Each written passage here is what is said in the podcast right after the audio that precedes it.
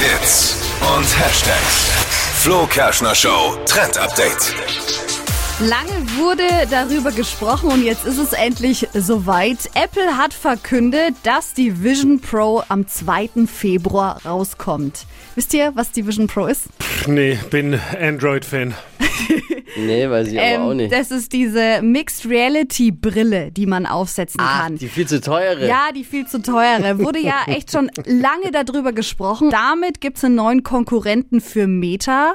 Die haben ja aktuell so eine VR-Brille draußen und Apple sticht jetzt eben da, äh, dagegen mit an. Und die haben sich ein bisschen was anderes überlegt, nämlich mit dieser Brille. Und das finde ich total krass. Die kannst du eigentlich deinen ganzen Alltag mit dran lassen, weil es so eine Mixed Reality Brille ist. Du siehst quasi deine eigene Wohnung, kannst aber über die Brille Apps aufrufen, du kannst Filme anschauen, du kannst das, was du auf dem Handy hast, über diese Brille auch steuern.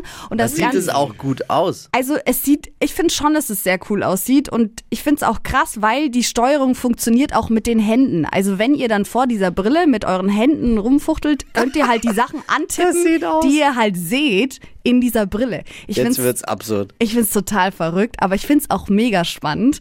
Und ich bin äh, gespannt, wer sich das dann ab 2. Februar holt. Also Start ist erstmal in den USA und in den Online-Stores. Und der Einstiegspreis, also das günstigste Modell, bekommt man dann für 3500 Dollar. Ja, schon äh, sehr happig. Verpennt, kein Trend. Mit der Flo Kerschner Show Trend Update.